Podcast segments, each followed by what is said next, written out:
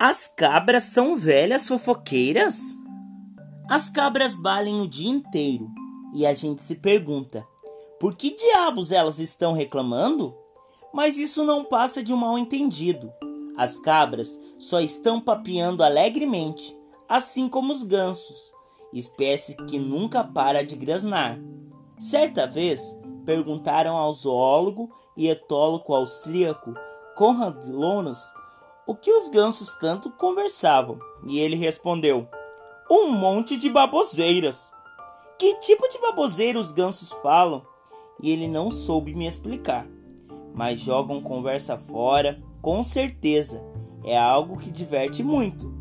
Além do mais, foi dessa maneira que eles salvaram o Capitólio romano do sorrateiro ataque noturno dos vândalos. Grasnaram tanto que acordaram todos os soldados romanos. Existem no reino animal, como entre os humanos, tantos os mais tagarelas quanto os caladões.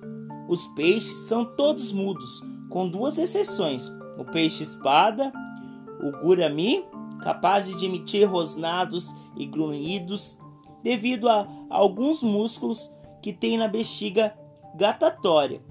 Eles emitem esse som durante o ritual de corte ou para defender o território. Mas os peixes mudos também se comunicam entre si por meio de determinados sinais. Se fosse uma pessoa, diríamos que essa linguagem usam a linguagem corporal. Essa é uma das formas encontradas pelos animais para se comunicar. Aves como o pavão mostram suas penas coloridas para atrair a pavoa para o acasalamento. Todos os mamíferos utilizam a linguagem corporal própria de cada espécie.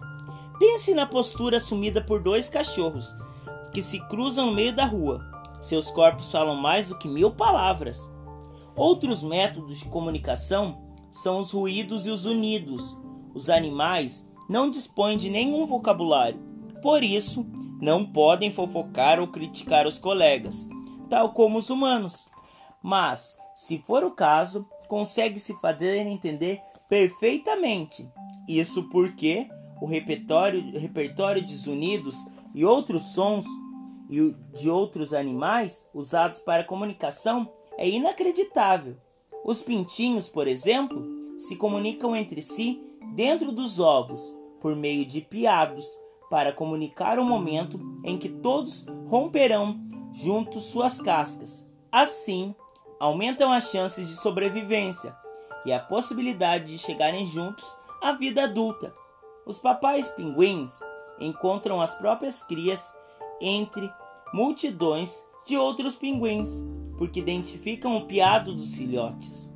O famoso canto das baleias não é nenhuma opereta marinha cômica, mas uma conversa entre os bichos, às vezes a distância de centenas de quilômetros, Há ainda uma terceira forma de comunicação entre os animais, o fer feromônios. Trata-se de uma substância cheirosa que os animais exalam para atrair um indivíduo do sexo oposto para o acasalamento.